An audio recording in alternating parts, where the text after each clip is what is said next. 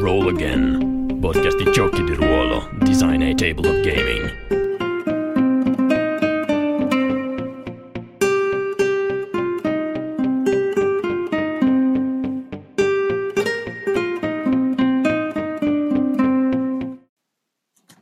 Ciao a tutti, questo è il settimo episodio di Roll Again. Oggi eh, sono in compagnia di eh, Giovanni Pola. Ciao Giovanni, chi sei? Ciao. Chi sono? Un pazzo scriteriato che sta cercando di fare il suo gioco di ruolo, ma di base faccio il consulente di marketing in, a Milano. Allora, io ti ho chiesto di partecipare alla trasmissione eh, perché tu hai recentemente lanciato una campagna su Kickstarter per promuovere questo progetto a cui lavori da molti anni che si chiama uh, Scintiara. Allora, intanto io ti chiederei di partire con, poi andiamo sulla campagna Kickstarter, ne parliamo bene, però parlami un po' del um, progetto e uh, una cosa che mi incuriosisce abbastanza è anche come hai scelto il nome del progetto. Oh. Allora, il, partiamo dall'ultimo. L'ultimo non lo so, nel senso che um, era... Eh, in, aveva un'assonanza con, evocativa di un, di un, certo tipo di diciamo, sapore esotico che era quello che volevo dare al, al mondo. Quindi non c'è in realtà un motivo dietro se non strettamente estetico e mm, tra l'altro ho scoperto che poi invece è un nome che in India da qualche parte è anche utilizzato, ma l'ho scoperto dopo, e quando mia moglie mi ha chiesto ma chi sono tutte queste scintiara sulla tua cronologia di Facebook? Ah. Ma, ma al, di là di questo, al di là di questo, il gioco è nato veramente su dei ragionamenti eh, delle perlustrazioni diciamo intellettuali che facevo da quelle parti, no? dalle parti eh, del, dell'India, della Persia, dell'Oriente in generale e, e l'intuizione nasce lì e quindi il nome voleva essere un po' un omaggio a questa intuizione, anche un po' il logo per chi lo vedrà poi in realtà un, richiama un po' il sanscrito, richiama un po' quel tipo di, mh, quel tipo di mood. Ok, quindi cioè, in realtà non sei partito da, non so, una, una pool di 10 possibili nomi e poi sei sceso no. a questo, avevi già più o meno, l'hai beccato subito. Sì, sì, avevo 23 anni, quindi diciamo che le cose le facevo in modo molto più istintivo di, di adesso. Ho capito. Va bene. Allora, senti, eh, tu dicevi che appunto hai iniziato a lavorare a questo progetto eh, 10 anni fa, 13 anni fa, qu- quanti anni 20 fa? 20 anni fa, ho 43 anni. 10 anni fa. E, ehm, beh, allora, come si è evoluto nel tempo? Um, poi andiamo sul setting, sulle regole, eccetera. Però parlando del progetto in sé, da cosa è iniziato e in cosa si è evoluto? Ma allora, lì è... Um, allora, Scintiara non è un gioco menoso o un gioco, faccio questa piccola premessa, o un gioco intellettuale o intellettualistico, eh. è un gioco di ruolo in un'ambientazione molto interessante e divertente, secondo me, che ha sotto, eh, del, diciamo, si basa su del, degli, degli, assunti che spero essere interessanti, in cui ci si picchia anche, ci si dà anche un sacco di botte da orbi e, e, e, e si fanno avventure fantastiche tra fan, la fantascienza e il fantasy. Detto questo, come premessa doverosa, in realtà l'ispirazione di tutto è nata veramente da, eh, da alcune perlustrazioni in territori direi filosofici, ma che cerco di riassumere anche perché poi non è tanto la mia materia, diciamo. Eh, ai tempi cosa facevo? Mm, leggevo come tutti i ragazzi magari di 20, 20, 23 anni in cerca della risposta sulla vita, l'universo e tutto quanto, prima di sapere che era 42, e, e, e mi informavo studiavo eh, su, su, appunto soprattutto di filosofia orientale ed ero un po' affascinato da questo concetto del, del nirvana, no? cioè del nulla in cui secondo una delle religioni considerate più positive eh, del mondo, più eh, ottimiste del mondo, in realtà siamo tutti condannati a finire, eh, nel migliore dei casi, finiamo nel nulla eterno, no? Mm-hmm. E sempre per eh, questi ragionamenti mi portavano a confrontarmi con il fatto che, il, il, sai, non so, la, la classica eh, osservazione sul fatto che il tempo è relativo, che in realtà il paradosso è insito nella materia, eccetera, eccetera, eccetera. Sostanzialmente mi trovavo davanti a eh, tutta quella letteratura che mi diceva il mondo è un'illusione, sotto l'illusione le cose non sono così lineari, semplici come sembrano, in realtà il mondo ha sotto di sé una realtà paradossale sia nella materia con cui è fatto, sia nella concezione del tempo che tu percepisci lineare, ma che in realtà lineare non è in origine. Eh, ti fermo, questa è una tematica che anche altri giochi hanno uh, esplorato. Mi viene in mente, ad esempio, Cult, che vabbè, ha, delle, ha dei toni completamente diversi, però anche certo. lì uh, c'è la faccenda del velo e, e adesso mi pare che si chiami uh, la realtà prosaica, che è quella di tutti i giorni, e poi c'è una realtà vera, che è quella al di là del velo e tutto è una roba orribile, eh. piena di mostri e, e, e, e perversioni. Il, il, tono di Scintiara è molto diverso, però il principio di base non è così diverso.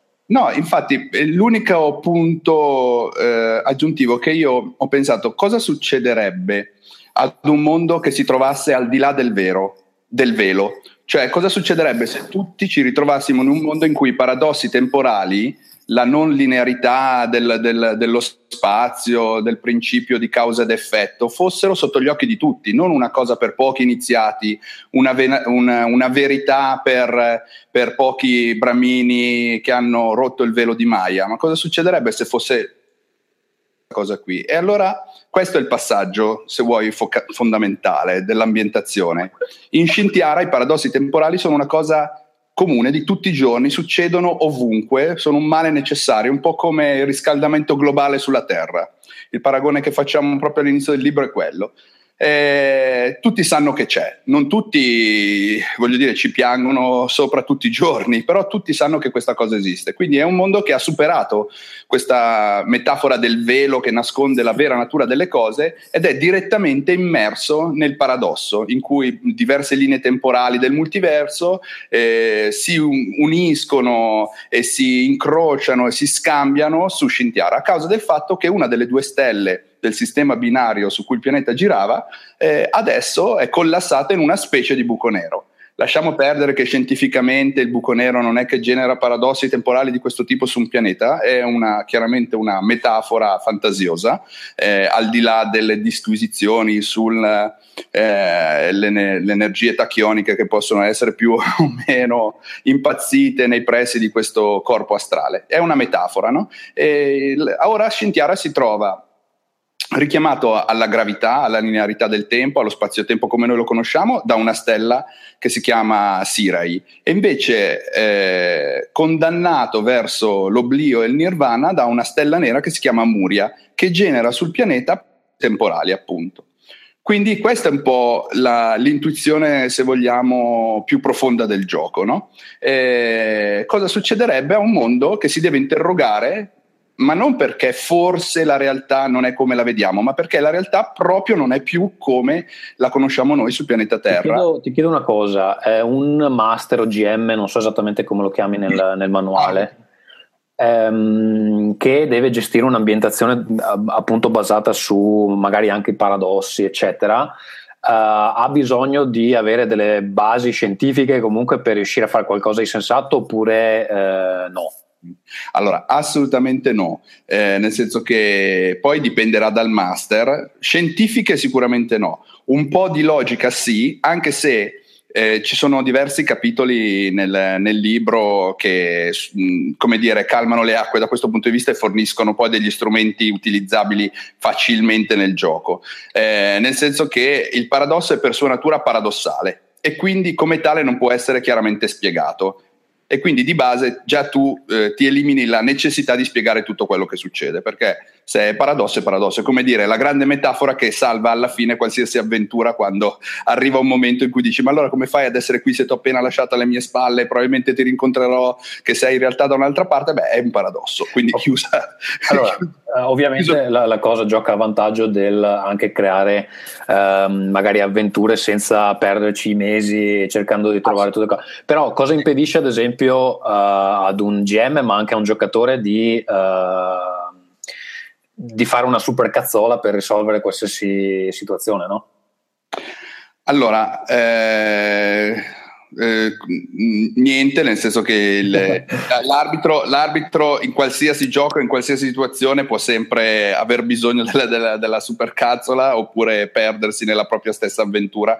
Quindi qui non è che abbiamo cinture di sicurezza per qualsiasi situazione, però diciamo che abbiamo reso la, la veramente il gioco molto molto semplice. Prima di tutto perché nell'ambientazione, nella descrizione del mondo eh, che occupa un buon 60, scusami, 40% del libro, abbiamo inserito tantissime location ed esempi di come diciamo i, i principali artifici narrativi utilizzati dal tema eh, viaggi nel tempo sono stati usati quindi un intero villaggio chiuso nel giorno della marmotta, piuttosto che chiaramente tecnologie che dal futuro vanno nel passato, c'è una discarica di oggetti paradossali che di per sé è un luogo che non dovrebbe esistere, ci sono eh, viaggi nel tempo e così via. Quindi diciamo che abbiamo fornito già eh, una serie di contesti eh, pronti all'uso per le avventure.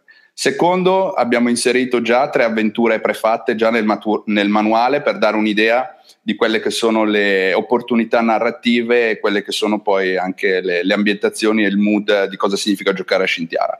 Poi abbiamo inserito un'altra decina di spunti di avventure basate appunto su questi famosi che, stiamo, che abbiamo mappato, eh, artifici narrativi utilizzati dai film che sfruttano il il, il, i viaggi nel tempo e quindi il giornale del giorno dopo, no? eh, ho una notizia che non dovrei avere perché in realtà arriva da un'altra epoca, dal futuro dal passato, il giorno della marmotta, i viaggi nel tempo e così via. Quindi diciamo che abbiamo aiutato narrativamente l'arbitro a costruire le storie in questo modo.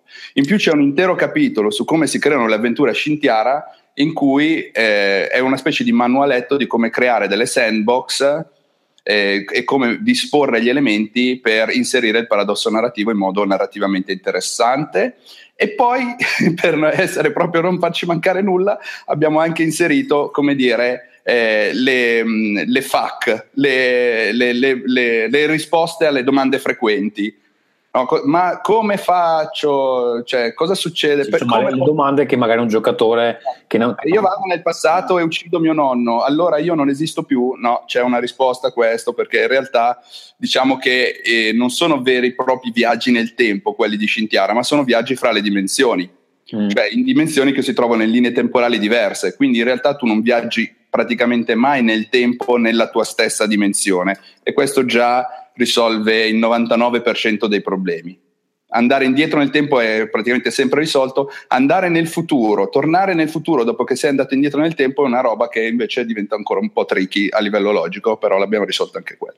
Va Quindi, bene, allora ascolta, ci sono tante razze eh, che i giocatori possono interpretare, al di là degli umani, che immagino sia quella più simile a anche magari una, una razza introduttiva per chi magari non se la sente di uh, subito fare una cosa strana. Ehm, poi non so se gli umani in questa ambientazione abbiano, siano particolari, però parlaci un po' in generale di, di chi sono i protagonisti di, di Scintiara.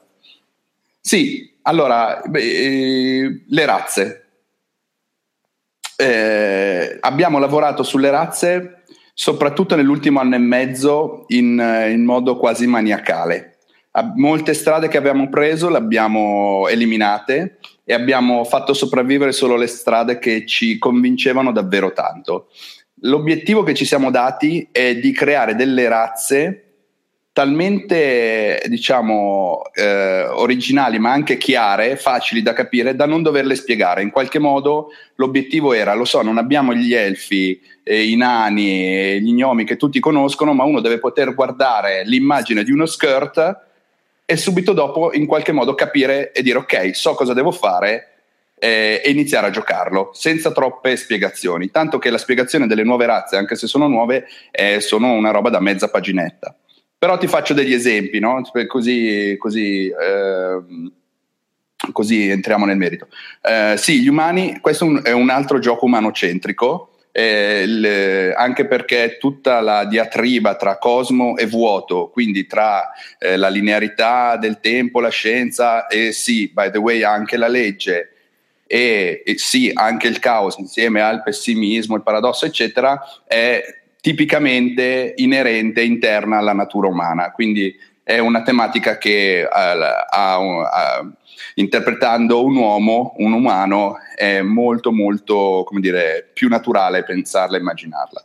Le altre razze sono eh, degli, degli specie di felinoidi che si chiamano skirt, che vengono chiamati gente al contrario, principalmente per due motivi. Il primo perché hanno degli artigli tali per cui riescono ad arrampicarsi in tutte le direzioni. Immaginati una città skirt come costruita da chi si muove a 360 gradi, quindi non per forza eh, saliamo su da me e su, potrebbe essere giù, potrebbe essere appesa a un arco di roccia e così via, ma anche perché a livello caratteriale tendono a dire esattamente il contrario di quello che pensano. Questo perché è un loro modo di sondare la realtà e cercare di metterla continuamente in discussione, eh, spiazzando i loro stessi diciamo, co- eh, compatrioti, ma anche tutti gli altri, soprattutto gli umani, eh, dicendo quasi sempre il contrario di quello che stanno per fare o che hanno veramente in mente. In modo diciamo, molto banale vengono considerati dagli umani dei burloni. No? In modo invece mo- meno banale loro hanno un loro approccio alla realtà e che, por- che, li porta a mettere sempre tutto in discussione e per questo vengono chiamati reverse people, gente al contrario. Però tu capisci che già con queste tre parole, felini e gente al contrario, in qualche modo ti ho dato del, no? dei, dei punti di riferimento, sì, sì. dei punti di riferimento. Poi è chiaro che eh, man mano che faremo crescere storie, avventure, eccetera, prenderanno sempre più spessore. E così abbiamo fatto anche con le altre razze. Per cui ci sono, per esempio, i Darkarot, Immaginati i Darkarot come degli uomini selvaggi delle praterie che vivono in, in, una cultura molto simile a quella degli indiani d'Amer- d'America, solo che si sono evoluti invece che dalla scimmia dai bufali. Eh, o, da, o sì, diciamo dai bufali o dai tori, per cui sono delle specie di minotauri, anche se non hanno solo due corna, possono avere due corna, tre corna, quattro corna e così via. Il, ogni tribù diversa ha, un, ha, una forma di corna diversa e quello è anche un elemento di, per riconoscersi da di loro. Ovviamente sono grossi, sono taciturni, tendenzialmente non hanno una, un bel rapporto con la parola scritta, ma non per questo sono primitivi e violenti, anzi hanno una loro cultura di rapporto con la natura particolarmente interessante e eh, tra l'altro il loro essere taciturni li porta a una, una certa inclinazione all'intimità e alla spiritualità eh, intendiamoci, tirano delle, gram, delle, botte da orbi perché sono dei colossi. Ma, Però, insomma, non, non, non, lo fanno se non devono. Ecco, esatto. e, e, per esempio, una delle loro caratteristiche è che non violano mai la parola data. Per questo sono utilizzati molto spesso dagli umani o da altre razze come guardie del corpo eh, fino a una novantina d'anni fa non erano considerati esseri intelligenti, ma erano considerati bestie da soma, e poi improvvisamente, per una qualche mutazione, hanno cominciato a, a evolversi molto, molto velocemente. Adesso vivono a migliaia nelle praterie. E, ehm, seconda razza. Terza razza, i Whisper. I Whisper sono, se vuoi, quelli che più facilmente possono, essere, possono richiamare altri tipi di archetipi, tipo gli elfi anche se sono ehm, molto molto diversi. Sono umani, sono assessuati, sono belli di aspetto, affascinanti e sono principalmente fatti di luce. Cioè in realtà sono delle creature che prendono forma mortale solo per 50-60 anni perché nascono da un punto di luce e quando muoiono ritornano come, come, luce nel mondo degli spiriti di cui in realtà sono originari. Quindi sono degli spiriti della natura eh, che per, per, evolvere, per crescere, eh, prendono forma umana per una cinquantina, sessantina d'anni e sono considerati da tutti ovviamente benevoli, non per forza lo, debbano, lo devono essere sicuramente. Mm. E, e hanno poteri legati alla luce, si trasformano in luce e così via. Eh, poi ci sono eh, gli Zirkul, che sono l'unica razza effettivamente aliena, tutte le altre razze sono razze originarie del pianeta. Gli Zirkul sono arrivati sul pianeta qualche migliaio di anni fa, eh, sono degli alieni piccolini, eh, hanno la pelle cangiante, principalmente blu e verde, e sono completamente al, dediti all'archiviazione della conoscenza. Vivono in enormi città in cui scrivono questi giganteschi libri che ogni tanto si passano da padre in figlio, di generazione in generazione e eh, sono considerati mh, telepatici anche se in realtà hanno semplicemente un modo di comunicare basato su ultrasuoni, quindi si parlano per, per ultrasuoni tra di loro e questo fa credere agli umani che siano telepatici, in realtà eh, i più furbi tra gli umani, soprattutto gli ambasciatori, si portano dei cani attrezzati per riconoscere il loro. C'è un, c'è un linguaggio comune fra queste razze o no?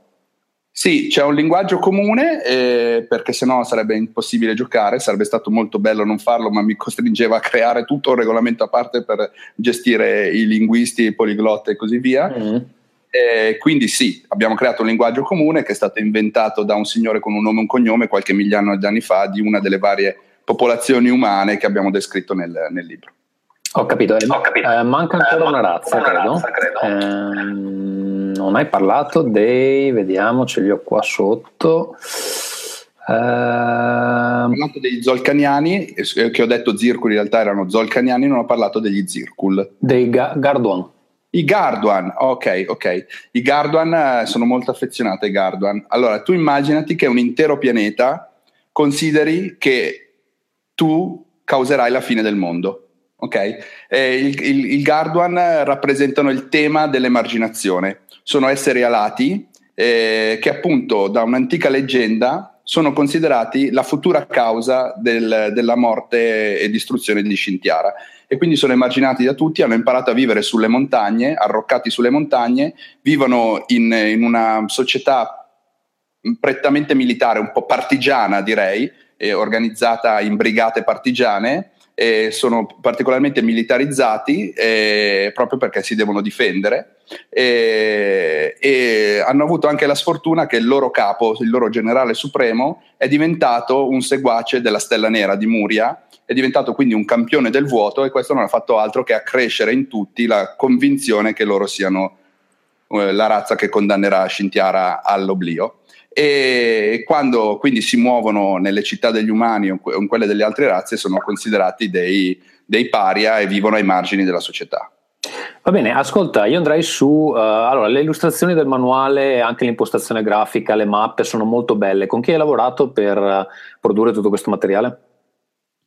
Allora, ho avuto una fortuna che capita una volta nella vita perché due anni fa quando ho detto ok, eh, voglio iniziare a, l'anno scorso, quando ho detto voglio iniziare a produrre Scintiara, ho messo un annuncio su Facebook eh, proprio e mi ha risposto subito Simone Denti, eh, con, con, che ha sposato il progetto e, e, ha sposato soprattutto le notti insonne, infinite chat su Facebook, eh, copia e incolla di materiali impossibili per studiare gli archetipi delle razze e diciamo la base grafica del gioco.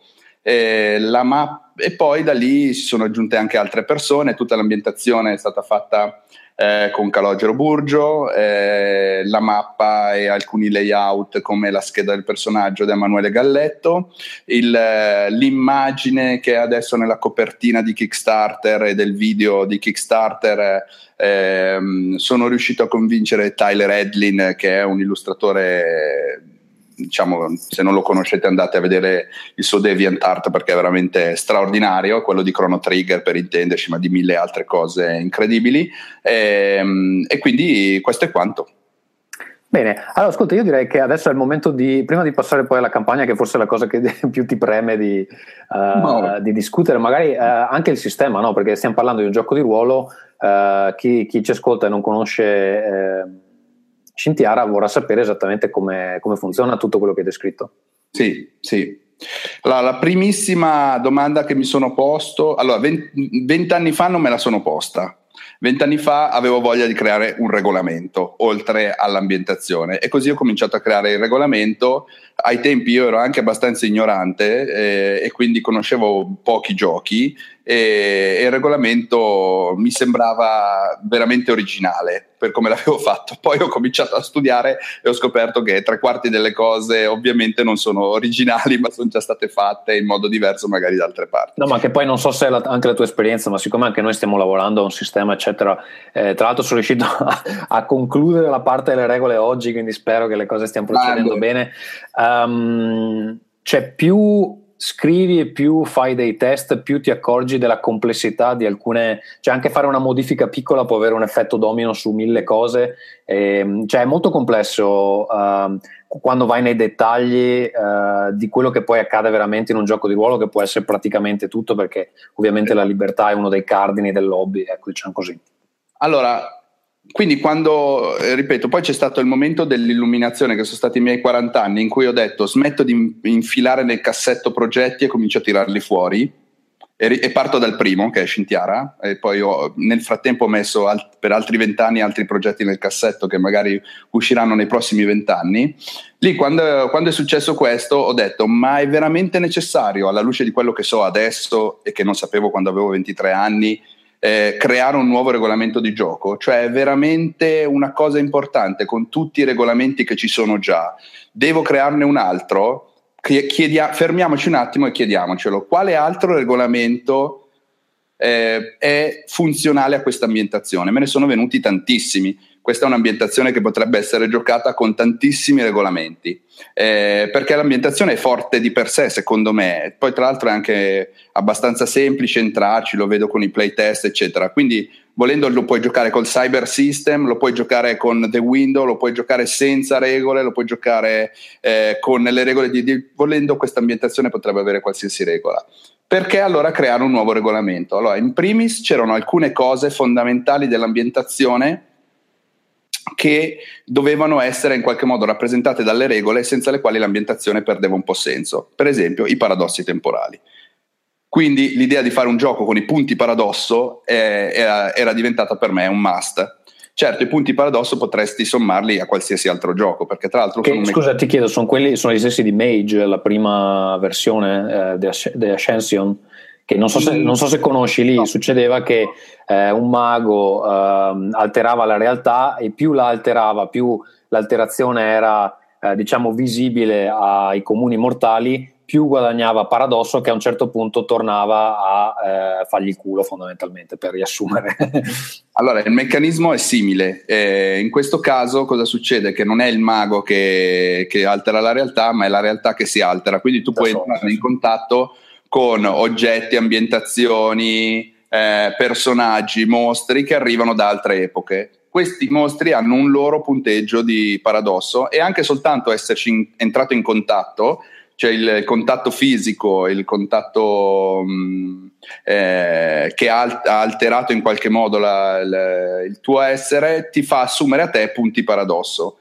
Eh, quando nello stesso punto eh, si uniscono troppi punti paradosso, eh, c'è una percentuale che si generi un time warp, quindi un uh, ulteriore flusso di energia eh, tachionica, se vuoi, un, un, uno scoppio di, di, di paradosso, di, di, tempi che si mescolano e lì può succedere davvero di tutto, eh, tra cui la distruzione di Scintiara, Scintiara che cade definitivamente nell'orbita del, della stella nera e il mondo finisce.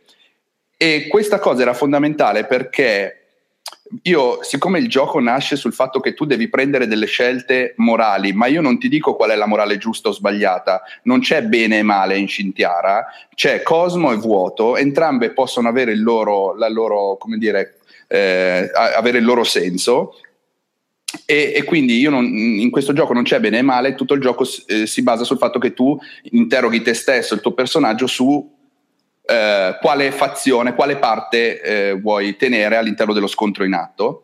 Infatti poi ti devo dire un altro paio di cose su come, su come si chiamano i personaggi in questo gioco. Allora, a questo punto era necessario eh, che, eh, il, um, che, le, che in ogni sessione tu possa capire che le tue scelte morali possono generare la fine o meno del mondo in cui stai giocando. Quindi questi punti paradosso diventano in qualche modo una, un senso di ansietà crescente all'interno delle sessioni di gioco, eh, in cui man mano che giochi, certo, puoi ottenere più potere dal fatto che wow, il mio mago c'ha in mano una spada laser, però questa cosa ha, un, ha una controindicazione eh, che potrebbe essere fatale per l'intero mondo ok? E questa cosa Quindi alla proprio... fine tu decidi che so, cioè, sono i giocatori a decidere il fatto del mondo, non altri PNG. Esatto, esatto. Mm. Principalmente i giocatori rappresentano in questo gioco, si chiamano reclutati. Mm. perché da una forza terza che, che, sta cercando di tenere l'intero universo non scintillare in equilibrio, sono stati scelti e illuminati e loro hanno, eh, come dire, sono, se, per mantenere la metafora del buco nell'ozono, tutti noi sappiamo che c'è il buco nell'ozono e il riscaldamento globale, ma non facciamo un cazzo, invece ce ne sono alcuni che sono gli attivisti, no? che combattono o da una parte o dall'altra questa battaglia nel dire no, eh, dobbiamo fare così o dobbiamo fare così.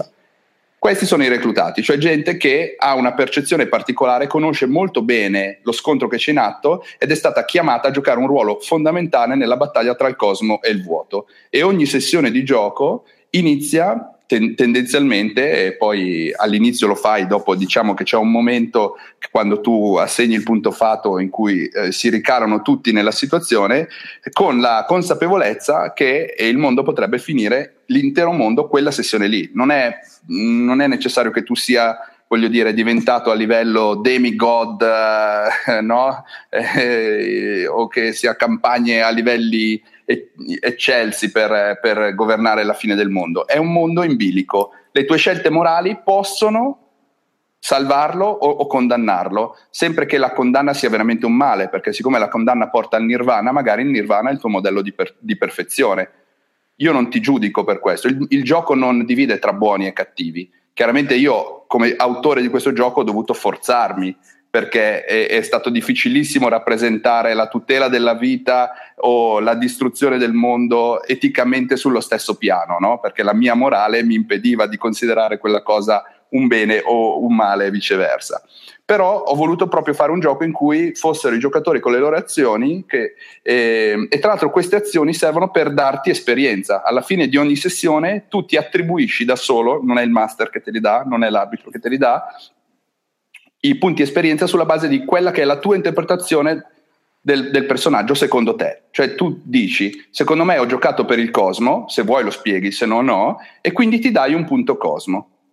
Okay. L'arbitro può soltanto dire sì, sono d'accordo, te ne do un altro. Quindi tu ogni sessione di gioco prendi o uno o due punti esperienza eh, di base, sulla base delle tue scelte. Ascolta, Quindi, per tornare brevemente al, al, a un altro aspetto fondamentale del sistema, perché mi pare che non è stato menzionato, è un uh, sistema che funziona a percentuali di 100, giusto? Però con un, uh, con un twist. Allora, scusami, sono prolisso quando parlo di Scintiara, veramente difficilissimo essere, essere sintetici. Per quello ti ho chiesto quanto tempo hai che... vai tranquillo. quanto, eh, vai tranquillo. Allora, eh, riassumo. Quindi sì, per questo motivo era necessario creare un nuovo sistema di gioco. A questo punto abbiamo creato il Modern di 100. Che cos'è il Modern di 100? È di base un dado, eh, un sistema che si basa sul dado percentuale, un di 100 tecnicamente roll under, quindi in cui tu hai una percentuale di riuscita dell'azione se tiri il dado uguale o minore la percentuale che è scritta sulla tua scheda, in cui però l'abbiamo lavorato moltissimo per renderlo più fresco, più moderno e molto più flessibile. In due parole, primo, ogni personaggio, ogni mostro, ogni avversario ha una sola percentuale, che si chiama forza interiore. Quindi non hai sulla scheda la percentuale per colpire, la percentuale per parare, la percentuale per, eh, di conoscenza, la percentuale di biblioteconomia, mm. uh, ma hai una sola percentuale che è scritta in mezzo alla scheda che è la tua forza interiore, 50%, 56%, 60%.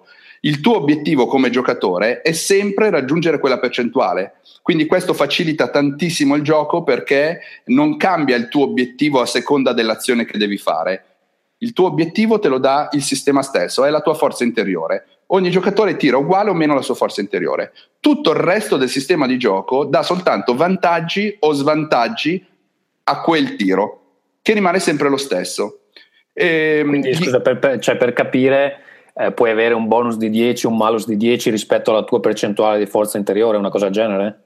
No, abbiamo fatto uno studio accurato delle curve statistiche mm. e il bonus di 10, il malus di 10, avere più 50, avere meno 50 sostanzialmente portava molto spesso a risultati automatici o non automatici e, e rendeva tutto molto piatto, mentre un bonus di più 1 per noi è soltanto la probabilità che tu possa eh, avere un meno 10 al tuo tiro. Mi spiego meglio il, il gioco di Scintiara si, si gioca con tre dadi. Tu tiri il dado delle decine, il dado delle unità e un altro dado delle decine che si chiama dado asset. Faccio un esempio. tiri 1 nelle decine, 3 nelle unità, hai fatto 13. Poi tiri il dado asset che fa 3.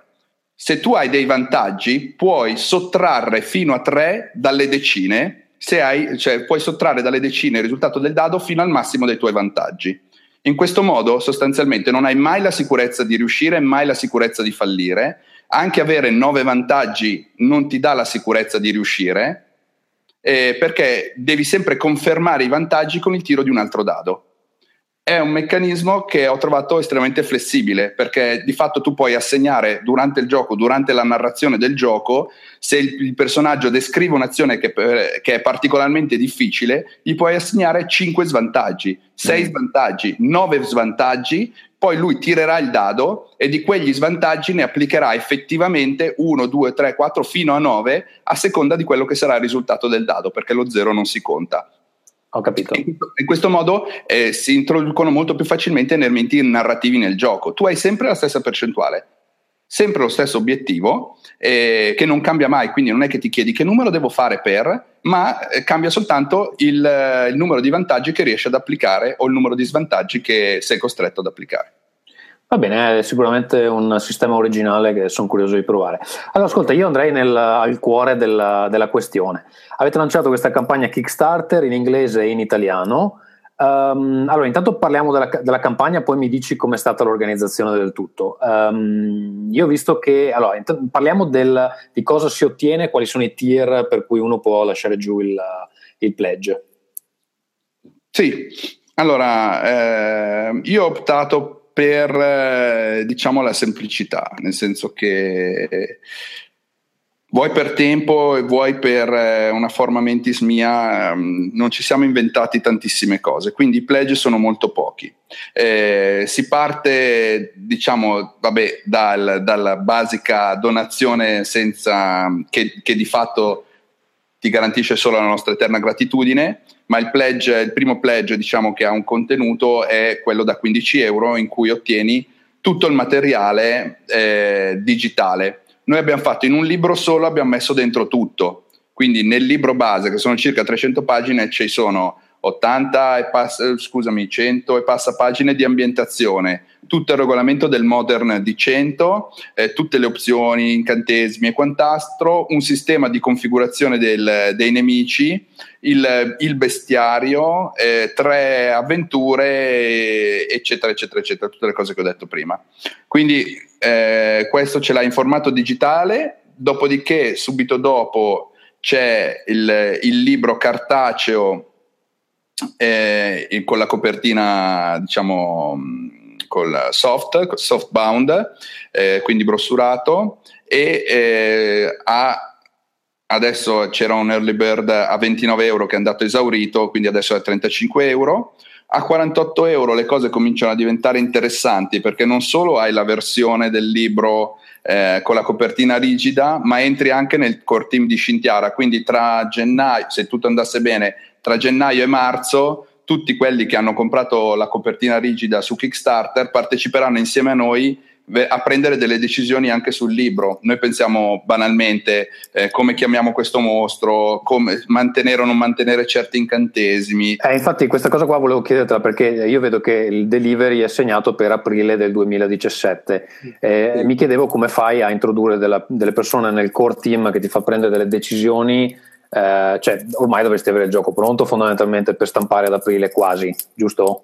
Eh, quindi tu mi, tu mi, confermi che sono comunque dettagli, cioè non è che decidono sulle meccaniche. No, le meccaniche no, si spera di no, perché quelle le abbiamo testate, le meccaniche base no, perché le abbiamo testate negli ultimi due anni. Sì, quindi sì, stiamo sì. parlando di poter inserire eh, cose che non prevedono la riscrittura del libro, perché è chiaro che è impossibile. Non si può fare, esatto però eh, no, sarebbe impossibile anche mettere d'accordo 200 persone su una regola, capisci? Però, eh, però insomma, credo sia interessante comunque avere innanzitutto tutti gli update degli stati di avanzamento del libro man mano che lo creiamo, no? Quindi la tua digital version che vedrai fatta alla fine la vedrai anche per capitoli durante il percorso e, e, man mano che ti mandiamo le cose eh, chiederemo mh, mm, con dei sondaggi specifici abbiamo un dubbio su questo aspetto, su questo mostro, su questo incantesimo. Secondo voi cosa si potrebbe fare? E in più chiaramente sei in contatto diretto con gli autori e quindi puoi partecipare con dei suggerimenti. Mm. Ci capiterà di, poter, di dover dire di no molte volte, ma magari noi non escludiamo nulla perché se magari alle volte inserire una regola che ti cambia completamente eh, una, una, un elemento del gioco che non convince è aggiungere una riga, capisci? E quindi non è detto che non succeda. È chiaro che eh, cioè voglio dire, ma a me non dispiacerebbe, faccio un esempio, che quando esplode il time warp eh, ci fosse un'onda psichica che, la, che, venga sentita in tutto il resto del mondo. Ma magari sì, magari no, se si decide di sì, introdurlo e introdurre una riga, magari un'idea che può cambiare effettivamente un, un, aspetto del gioco. Quindi io quello non lo escludo. È chiaro che non posso ad aprile per ogni idea rimettermi a rimpaginare l'intero libro, questo sì, non sì, posso sì, però non escludo il fatto che delle cose possano essere veramente cambiate con la community. Anzi, io ci spero molto, ci credo molto in questo. Va bene. Ehm... Poi c'è quella, diciamo, davvero collezionista in cui hai eh, oltre all'artbound, la parte digitale, anche eh, alcune esclusive Kickstarter che sono un poster con eh, l'artwork di Tyler Edlin che è veramente meraviglioso, la mappa di Scintiara che è veramente iper eh, dettagliata e con delle texture molto belle che stamperemo su tela per l'occasione eh, e eh, una serie di altri eh, diciamo esclusive che riguardano la facilità con cui tu puoi iniziare a giocare. Per esempio, 20 personaggi pregenerati già pronti per giocare, stampati sulle schede che ti possiamo mandare. E poi c'è l'ultimo, Pledge, che se hai già deciso di giocare a Scintiara e siete almeno quattro in compagnia, molti l'hanno, cioè molti, un paio l'hanno già comprato, devo dire. Eh, eh, e che è il Party Pack. Quindi puoi comprarti quattro manuali rigidi eh, a 109 euro. Mm, che è una bella, una bella offerta. Ascolta, ehm, tu contemporaneamente hai fatto la campagna sia per l'inglese sia per l'italiano. A sì. ormai quanti giorni eh, di campagna siete a? Eh, tu hai scelto di fare una campagna lunga, quindi quasi due mesi. Um, siete ormai a credo una settimana, un po' di più forse. Siamo a, a sei giorni. Sei giorni. Allora, come sta andando con la questione di italiano-inglese e mh, mm, vedi, cioè, ci sono delle difficoltà oggettive a portare avanti una campagna bilingue uh, o no?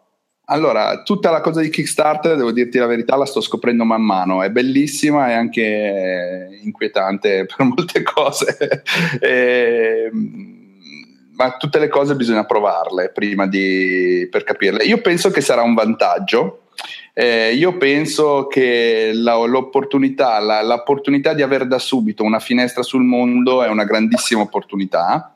Eh, io, però tutto dipenderà dal 15 gennaio quanto avremo raccolto e da dove, no? eh, penso che anche gli italiani che sono, abituati, sono ormai abituati a eh, finanziare Kickstarter in inglese, eh, ma quando vedono che l'opera è in italiano nativa, per loro è un vantaggio, è una cosa che apprezzano. Eh, e, penso, e non so ancora quanto questo sia il contrario, cioè eh, anche se al momento devo dire più del 50% degli, 88, degli 84 bakers sono stranieri. Ah, eh, più del quindi, 50%, quindi c'è interesse dall'estero. Sì, sì, eh, assolutamente, assolutamente. Ok, perché penso che in una situazione del genere penso che la, la cosa peggiore che ti possa succedere è che magari eh, c'è l'edizione bilingue, però ti arrivano 98% di backers dall'Italia e 2% uh, eh, dall'Inghilterra o insomma, da, dall'estero e quindi devi fare una versione in inglese per un numero ridottissimo di persone. Poi è chiaro che una volta che ce l'hai pronta puoi, puoi, puoi farci delle altre cose, però comunque è un problema logistico anche, no? Ma allora, io concretamente farò così. Quando ho i numeri davanti effettivi di quante edizioni italiane, di quante edizioni inglesi, di quante softbound e di quante hardbound mi hanno comprato, deciderò cosa fare in print on demand e che cosa fare invece con uno stampatore che per forza di cose eh, ha un prezzo unitario più basso. No? Quindi mm. prendo l'elemento che è stato più comprato, ammetti l'hardbound in lingua inglese e lo faccio stampare. E l'elemento che è stato meno comprato probabilmente stamperò in print on demand e quindi ci guadagnerò anche molto meno, solo le copie che mi sono state richieste. Sì, sì, ovviamente ci sono delle, delle, delle, questioni di costi anche da valutare perché ovviamente il print on demand è più costoso. Molto e, più costoso. Infatti, infatti, esatto. Va bene, ascolta, ehm, prima di chiudere ehm, c'è, c'è, un piccolissimo spezzone di una rubrica che voglio fare prima di, uh, di chiudere la puntata, ma uh, vorrei farti dire, io so che stai organizzando, stai cercando di organizzare delle giocate a Milano uh, nei prossimi giorni, giusto? Vuoi parlarne? Sì, sì, sì, sì, il 18 ragazzi, il 18 pomeriggio a Cernusco eh, eh, cercheremo di organizzare questa giocata. Eh, aspetta che non mi ricordo il nome del posto, sto andando a riprendere l'evento, così ti dico bene tutte le indicazioni. Uh, al Fantamagus, ecco, al Fantamagus di Cernusco, comunque sulla pagina Facebook uh, di Scintiara eh, trovate tutto in zona Milano, ci sono anche, si stanno già organizzando anche i passaggi per chi ha difficoltà ad arrivare a Cernusco, ma insomma si raggiunge anche con i mezzi.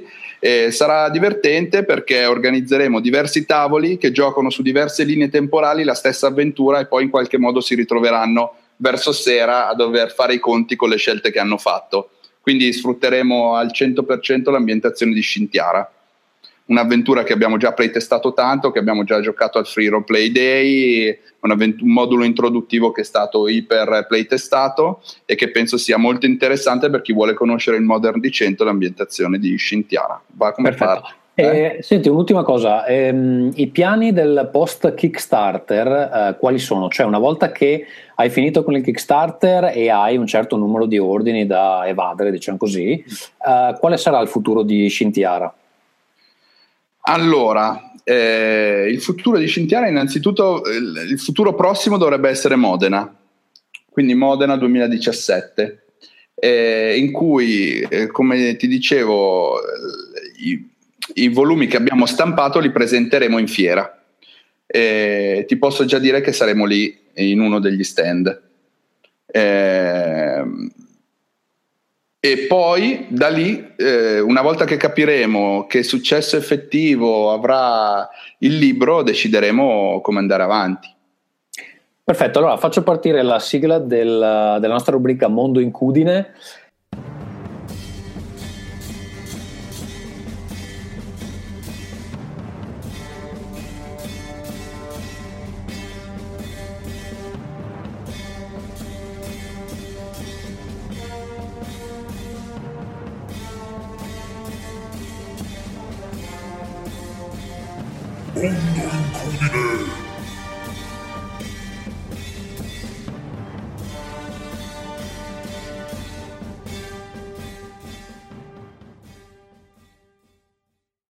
Allora, sono contento che tu abbia menzionato Modena perché quello che voglio dire è che eh, sono entrato in contatto con gli organizzatori e eh, sebbene non avremo i manuali pronti per Modena, ehm, c'era la possibilità di, di, farlo, ma bisognava correre troppo, non ho voluto sacrificare qualche mese extra per rifinire le cose, però eh, anche consultandomi con altre persone del settore eh, mi hanno consigliato di, ehm, di essere eh, lì per fare delle, delle dimostrazioni del, sia del manuale del Monad System che eh, incidentalmente giocheremo l'ambientazione, la prima ambientazione ufficiale, cioè eh, Nostalgia. Ho già ordinato i banner necessari, eccetera. Adesso st- stavo guardando stamattina per stampare le magliette eh, versione staff per, per riconoscere insomma uh, chi viene da parte di The World Anvil quindi sono contento che sarete a Modena perché eh, evidentemente uh, riusciremo a conoscerci anche uh, di persona. Devo dire che um, adesso che